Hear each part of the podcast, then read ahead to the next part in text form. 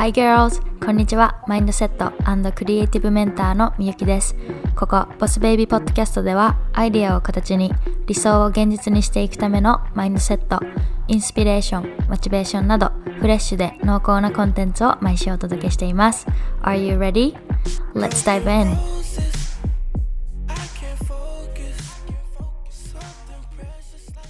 Hi girls, welcome back! 今日は30日、ポッドキャストチャレンジ2日目です。イェーイ、えー、昨日早速エピソード28かな？聞いてくれた方ありがとうございます。で、昨日のエピソードでも話したけど、そう、今日、あの、昨日、今日からあの、ボスベイビーの21日間ワークブックチャレンジが始まりました。で、昨日のエピソード聞いてワークブック買ってくれた人とか、あとチャレンジもう一回やりますってこうメッセージくれた方、本当にありがとうございます。なんかすごい、こう、なんていうの？みんなでやろうっていうそういうなんかこう団結感っていうかそういうこういい雰囲気っていうのが感じられて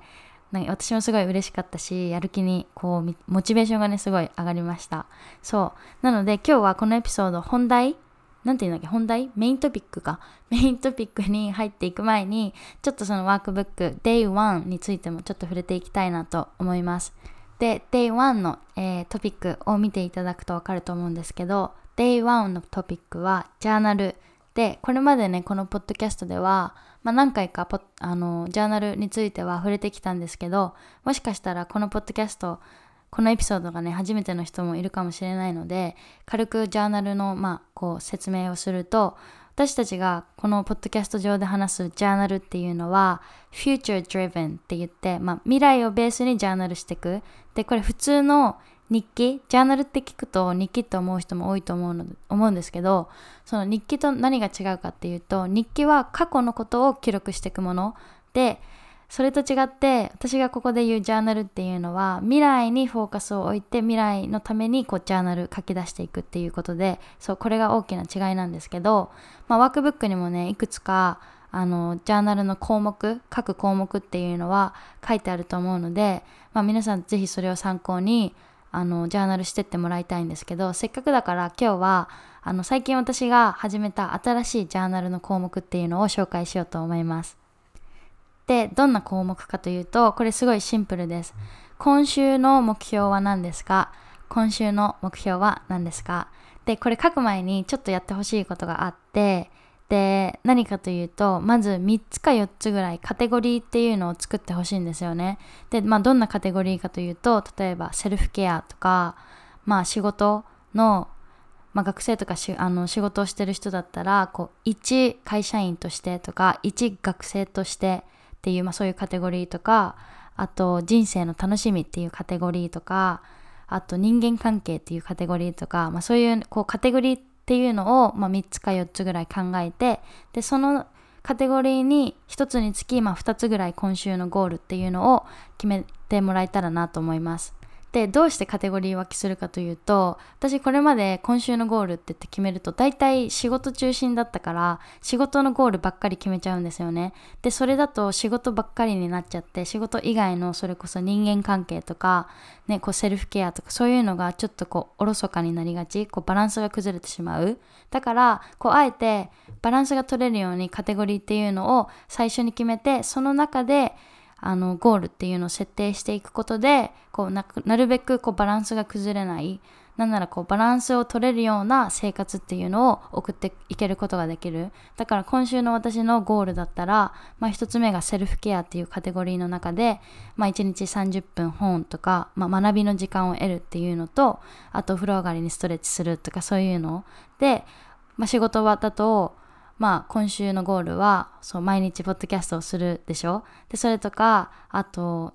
あのセッションっていうのがあるからそのセッションをうまくこういくようにするために準備をするとかそんな感じでカテゴリーごとにゴールを決めていく。でこれなんで週単位かというとまあ理由はシンプルで月単位にするとちょっとスパンが長すぎるし1日単位だとちょっと短すぎる。だからまあ仮に月曜このゴールあったけどできなかったってなった時にこう火曜日とか水曜日とか調整がしやすいのが結構週単位だと思うんですよね。そう。だからまあ週単位でゴールを設定。で、えー、ボスベイビー昨日ちょうど2020年の何て言うんだっけあれ後半？後半のプランナー？6月から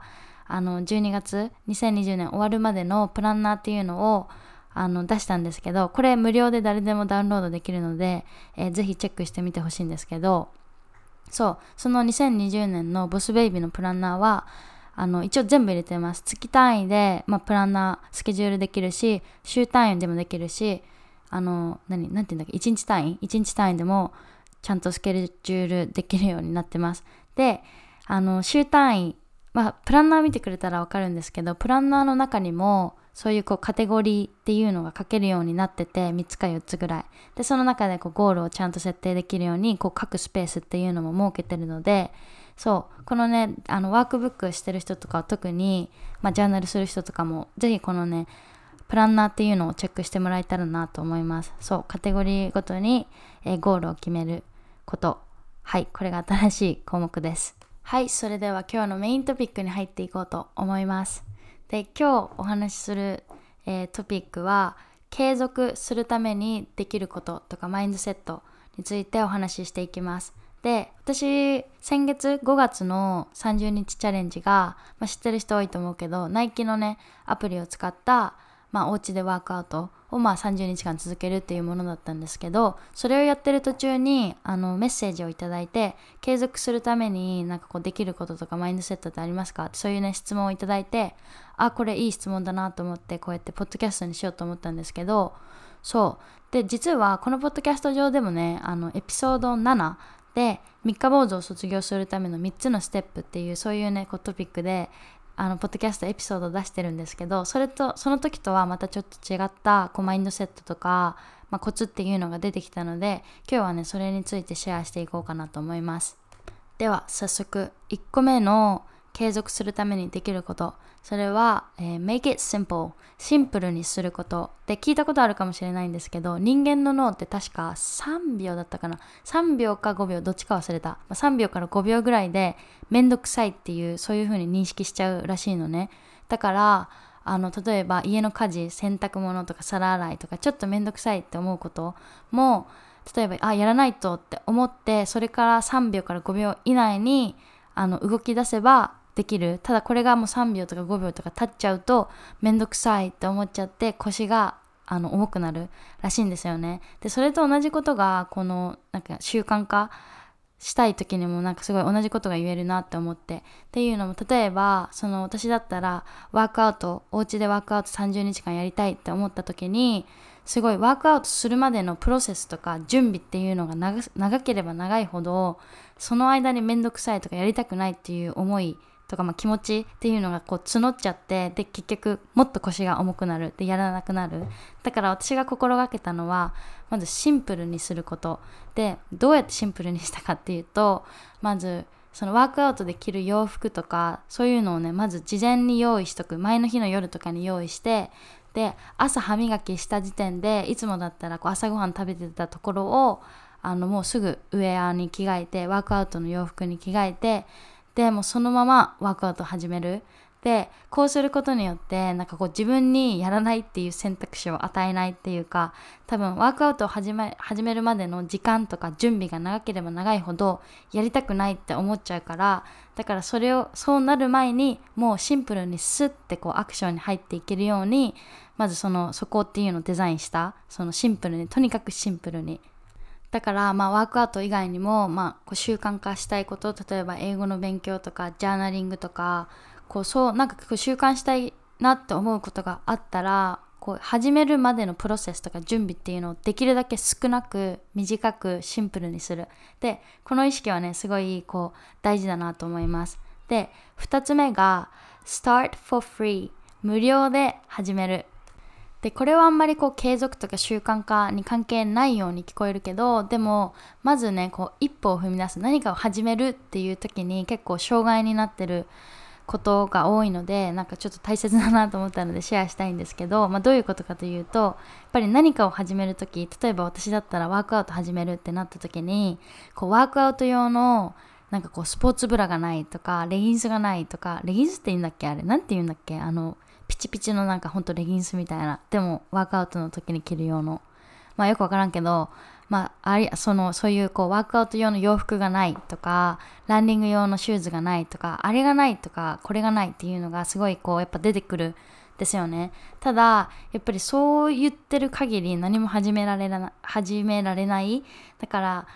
もう今あるもので間に合わせるとか今あるもので始めるっていうこの意識はすごい大事だなって思います。なんか私だったら本当ワークアウトだけじゃなくって、まあ、ワークアウトもそうそのウェアがないなかったけど実際家でやるから別に外に出るわけじゃないから別に下着でもいいかと思って下着でワークアウトしたりパジャマでやったりね本当にもう見た目って全然こうワークアウトしてる時は関係ないからそこになんかわざわざワークアウト用の洋服がないから始めないっていうのはちょっとおかしいかなと思ってもうほんと今あるもので間に合わせる。で、まあ、ワークアウト以外にも私が YouTube 始めた時はこういいカメラとかも持ってなかったからだけど iPhone はあった。でその時使ってたのは iPhone なんだっけ 5S かなんかで、まあ、画質もさ今の携帯と比べてそんなに良くない。でも良くないけどでもまあそれが唯一その自分が使えるこうビデオを撮るあの何？ビデオ撮れる器具だったからそれを使った。で、ポッドキャストも本当はこの今使ってるマイク、実は彼氏がくれたんですけど、これをね、くれる前には本当はね、あの、買ったカメラについてたカメラ用のマイクっていうのがあったんですよ。で、それをあの、ジョアのさ、カップなんかちっちゃいジュアのカップがあるんですけどそれにこうセロハンテープでぐるぐる巻きにしてでカメラ単体で立つようにしてそれを使ってポッドキャスト始めようとしてたんですよ。でそれを見た彼氏が「あマイク使ってないのあるからあげるよ」って言ってくれたんですけどそうなんかないから買って始めるっていうよりかはないから今あるものでどうにかして始めるってそういう意識はねすごい大事かなって思います。じゃないとあれがないこれがないって言ってそれが全部揃うまで待ってたりしたら一生腰が上がんないと思うしそこまでね完璧主義になる必要もない。やっぱり大切な何を大切 大切なのはあの何を持ってるかじゃなくってもうスタートさせて何をやるかっていうこうアクションの方がねやっぱり大事なのでそう継続する時もそう。やっぱりなんかチャレンジしたいなとかなんか始めたいなって思った時はまずは無料で始める今あるものを使って始めるっていうねそういうね意識を持ってほしいなと思います。はい。そして3つ目が記録として残すこと。で、これはね、前にも結構話したかもしれないんですけど、えやっぱりこう、習慣化しない理由って、モチベーションが続かないとか、あと自分が前に進んでるとか成長してるっていう、そういうこう、感覚っていうのが得られないから、それでまたモチベーションが下がって、で、離脱しちゃうみたいな。で、そういうこう、原因のね一つに自分のこう成長が見られないからっていうのがあるんですよね。だからその自分の成長が見られないもの特にワークアウトとかさそういうこう体を改造しようとするってすごい時間がかかることも1日や2日でポンってできるようなことじゃない。ましてや英語とかもそうそういうこう語学系とかとにかく継続を続けていくことによってじわじわじわじわあのじわじわじわじわこう結果が出るものってやっぱりモチベーションも下がりやすい。だからこそ記録として残すっていうのがものすごく大事。で記録の残し方にもいろいろ方法はあると思います。そのアプリ使ってもいいし携帯使ってもいいしでボスベイビーでもハビットトラッカーそのね無料でダウンロードできるのでそれ使ってもいいし私もあの新しくその出したボスベイビーの2020のプランナーの中にもハビットトラッカー入れたんですけどその中にこうやって習慣化したいことをちゃんとしたらチェック入れてで仮にさそういうのってこう今すぐ変化が見られないとか今すぐ自分の成長っていうのが感じられなかったとしてもでもそのチェックボックスにチェック入れたのその記録を見ていくだけでもすごいちょっと気が和らぐ。なんか今別にこう自分が成長してる感はないけどでももう1週間続けたんだ。あもう2週間経ったんや。あもう3週間続けられたんだ。イエーイ!みたいな。なんかそんな感じでその記録として目に見えるからそれがまた新しいモチベーションになる。こうチェックしていくのがすごい快感っていうか楽しくなるから。そうだからこうやっぱ記録に残すってすごいこうただねトラッキングするだけじゃなくってある意味モチベーションを与えてくれることでもありで仮に結果がさ自分の思うようにならなかったとしてもその記録が手元に残ることによってこうまあ自分の思うような結果は出なかったけどでも自分はここまで続けることができなできたんだっていう証拠に、ね、なるからそれはそれでねすごいこう思い出っていうかこういいね思い出として残しててほしいしそうだから記録に取るってこう私が思ってた以上にすごいこういい効果いいなんかこう精神面でのこう何て言うんだろうね心のバディ的な？心のバディってなんや？だいやでもそう。あのやっぱ友達と一緒になんかするってなったらさちょっと心強いやんか。でもまあ今コロナでさこういう状況でそんなこと簡単にできんね。あの状態になってしまって。だからこそこう自分一人で自分を励ます方法っていうのを、まあ、見つけるのもすごい大事だと思う。でまあその一つとしてこの記録に残すっていうのもねすごいこういいかなと思います。そうこの記録に残すことぜひやってみてね。はい。そして4つ目がマインドセット。で、やっぱり私たちのアクション、行動とかって全てがこのマインドセットがベースにあると思ってて、で、このマインドセットがやっぱりしっかりしてないと習慣ってなかなかこう身につかない、新しく作れないものだなってすごい感じて、で、まあマインドセットって言うけど、まあ、具体的にどういうものがあるかというと、まあ、2種類ある。ここではね、2種類あると思ってて、まあ、1個目がセルフアカウンタビリティ。でこれ日本語で多分自己責任とかそういう意味なんですけどでもちょっと分かり分かりにくいから例を出すとこう自分で決めた約束自分で今日から30日間これやるって決めたらそれをそのそのこんなね言葉約束に責任を持つこともう自分で言ってそれを自分で守るこう力っていうのまあ、それがセルフアカウンタビリティって言うんですけど私それがすごいこう自分でねまだまだだなと思っててっていうのも30日間あの前先月あのナイキのチャレンジはやってる時にすごい多分あれ12日目だったかなサボったんですよ1日。だから29日になっちゃったんですよ。多分筋肉痛とあとまあやる気のなさでもう1日いいやってなってやんなくってでその後やっぱりすごい後悔してでまだまだセルフアカウンタビリティがそのできてないなと思ってでどうやってやっぱりそのセルフアカウンタビリティその自分の言葉に責任を持つっていうそのね力を磨いていくかっていうとやっぱりそういうこう日頃のちょっとしたこう誘惑に勝っていくことだと思うんですよ。やっぱりやる気ない時とかもあるけどでもそこでやっぱりなんて言うんだろうその瞬間だけ見ると例えば私のその12日目やりたくないなって思ってるその瞬間だけ見るとその日やんなかった。でああ一日やんなかったで終わるかもしれないけどでも大きく見れば自分の約束守ってることになるしでも逆にその日12日ああやる気ないなと思ってもでもそこで頑張ってやることによってこう大きくまた見た時にあの時自分やる気なかったけどでもそれでもできたけんちょっと自分のこと信用できるかもって思うかもしれない。だからこのセルフアカウンタビリティこの自分の言葉に責任を持つっていうマインドセットっていうのはすごいね大事だなって思うしやっぱりこう社会を見てもこう成功してる人まあ成功してる人にもいろんなねこ人がいるけど例えば私が成功してるっていうのは例えば私が大好きな YouTuber のジェンちゃんとかこう何かの分野ですごいこう活躍してる人っていうのを見るとやっぱりそういう人たちってセルフアカウンタビリティその自分の言葉に責任を持つっていうのがすごい長けてるすごいこうあの上手？上手っていうのセルフアカウンタビリティがある人たちなんですよ。そう自分で決めた約束を自分で守る。でそういう人たちがやっぱりその成功してる何かの分野ですごいね活躍されてる人たちだからだからあやっぱりこれがあのうち自分とその凡人との違いかってすごい感じてそう今年の目標はだから、まあ、今年と言わずにねこれからの目標はそのセルフアカウンタビリティっていうのを上げていくこと。でもう一個のマインドセットが、えー、stay strong でこれは私は、えっと、自分の中にいる2人2人の自分をまあ想像しました。天使と悪魔。でやっぱり悪魔のささやきってさもう今日きついからやらなくていいよとかさもう今日めんどくさいからいいじゃんみたいなもうこうやんなくていい方向に持っていくじゃないですか私たちを。でももう一人の自分天使はいやここで負けちゃダメだ。もう You are going to do it もう君はやるんだよってそういう風にこう声をかけてくれるもの。で大体の私って大体の私っていうかこれまでの私は本当にその悪魔のささやきが聞こえた瞬間 OK じゃあもういいやって言って投げ出してたところを今回はちゃんとその天使の声なんか You are going to do it ってなぜかいつも英語なんですけどこうもう君は絶対にやる悪魔のささやきが聞こえても絶対にやるっていうそっちにねこうフォーカスを向けるイメージっていうのをすごい本当イメトレしためちゃくちゃ。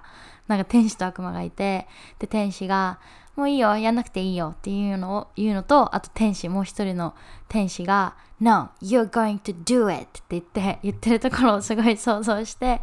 でやっぱり自分はその天使の方になりたかった。なんかそういうやっぱ誘惑があってもそれに打ち勝つ強い自分でいたかったから本当に口に出して No, I'm going to do it! みたいな感じでやる気が出ない時とかは本当口に出してでなんかこう自分を励ますじゃないけど、まあ、そういう風にやってました。でまあ私はこう I'm going to do it とか You're going to do it あなたはやるよとかそういうこうニュアンスの英語使ってたけどでもすごい思ったのが自分のお気に入りのクォートあの引用それこそあのさナイキのさ Just do it とかさうちの好きな Everything adds up とかあと Start before you ready とかなんかそういう自分のお気に入りの短いねそういう短いこう引用みたいなのを見つけてこう誘惑に負けそうな時に口に出すってすごい自分が励まさ励まされるしなんかこうパワーをもらえると思うんですよね。そう。だからみんなもなんかこうお気に入りの、まあナイキの Just Do It とかでもいいけど、なんかお気に入りの自分のこうテーマの引用っていうのを見つけて、で、ほんとやる気出らん時とか、この天使と悪魔を思い浮かべて、で、こう自分、天使のね、自分、自分がその天使の方になったつもりで、just do it とか you're going to do it とかそんな感じでこう自分を励ましながらこう習慣化づけていくっていうのもすごいいいかなと思います。なんかこう話してるとすごいこううさんくさいっていうかこう自分で自分を励ますみたいな。でも私にはすごい効果がありました。そのイメトレその天使と悪魔が自分の中にいてそういう風なところを想像するのもそうだしやっぱりこう I'm going to do it ってこうやっぱ口に出すことによってこう現実味っていうのが湧いてそうその後意外とほんとスッてね入っていくことができました。そのねアクションにワークアウトに。そうだからこのマインドセットセルフアカウンタビリティとこの stay strong もうしっかり立つっていうねもう強くいるっていうそのねマインドセットっていうのをこう意識してほしいなと思います。で私もこれすごい実感したのがあの習慣って大体3週間で、まあ、形成されるって言われててでやっぱ1週間目2週間目は確かにこうきついんですよ。なんかやりたくない時もあるしみたいな。でもそれを乗り越えれば3週間目はあのやるかやらないかっていうよりかはやるけどいつやろうかなとかそういう風にね変化していく。だから人間のやっぱ習慣は3週間でできるものっていう風になんとなく捉えてそう21日間。だからあのワークブックボスベイビーのワークブックも21日間なんですけどそうこの21日間もうまずは3週間やってみる。で自分の心の心情とか自分がどういう風に感じてるかっていうのを観察してみることでこう、まあ、自分に合う合わないとかそういうのを決めてってほしいなって思います。っていうのも最初の1週間2週間目ってまだやりたくないってそういう気持ちがあるからだからなんかこうやりやってみたくて始めたけどでも12週間目ちょっと面倒くさくなっちゃってで自分には合ってなかったって思う人が意外と多いと思うんですけどでもまだ12週間目で自分に合う合わないを決めるのはちょっと早すぎるかなと思いますやっぱり3週間目4週間目で習慣になって初めて自分に合うか合わないかっていうのを見つける方がこう何て言うんだろうチャンスを無駄にしてしまわない。もしかしたらさその2週間目ではまだ自分に合ってないと思うかもしれないけどでも34週間目でこうコロッと見方が変わって実はすごい楽しかったとかその習慣の中に楽しさを見出したとかそういうのがね出てくるかもしれない。まあそういった意味でそうチャンスを潰さないためにもまずは3週間やってみる。でこのねマインドセットっていうのも大事かなと思います。はい、えー、以上が私が継続化するために、まあ、気をつけてたこととか、まあ、意識してたマインドセットたちです。で、もちろんね、この他以外にも、本当いろんな工夫とか大事なマインドセットってあると思うんですよ。で、私もあの新しいのね発見次第みんなにシェアしたいと思うけどでもね実際にこうみんなにも実際に何かにチャレンジしてみてでそういうこう大事なマインドセットとかこう気をつけてたこととか工夫っていうのを見つけてってほしいなと思います。でもしそういうの見つけたら私にシェアしていただけるとすごいハッピーです。嬉しいです。はい。そういうわけで、えー、今日もここまで聞いてくれてありがとうございました。でワークブックチャレンジの Day2 あの2日目についてはまた明日のねエピソードでちょろっとお話ししていこうと思います。でそうさっきも言ったけどこのワークブック21日間で、まあ、マインドセットとか習慣っていうのをねこう見直せるチャレンジになってるので、まあ、今日このエピソードをこういうこう習慣化するためにとかこういうマインドセットとか習慣とかそういうことそういうジャンルに興味ある人はぜひこのワークブックをチェックしてみてください。で今週まであのクーポンコード BB ポッドキャストっていうクーポンコードを使ったら30%オフになるので、えー、今週だけ8日までえー、2020年、今ね、2020年の今日が6月2日なんですけど、6月8日までそのクーポンコードが使えるので、はい、ぜひね、その、そういう習慣とかマインドセットとか、こう、そういう系に興味ある人は、ワークブックチェックしてみてください。はい、というわけで今日もここまで聞いてくれてありがとうございました。もしこのエピソードが気に入ったら、あの、スクリーンショット撮って、あのシェアしてください。ボスベイビーのインスタをタグ付けして。で、私は見に行きます。みんなのポストを。はい、そういうわけでありがとうございました。また明日のエピソードでお会いしましょう。バイもしこのエピソードが気に入ってくれた方はスクリーンショットを撮って SNS でシェアもしくはポッドキャストの星マークやレビューを残してくれると今後のコンテンツ作りの参考になるのでとっても助かりますまた最新エピソード情報を受け取りたいガールズはサブスクライブをお願いしますそれじゃまた次のエピソードでお会いしましょう Thank you so much for listening and I'll see you soon. Bye!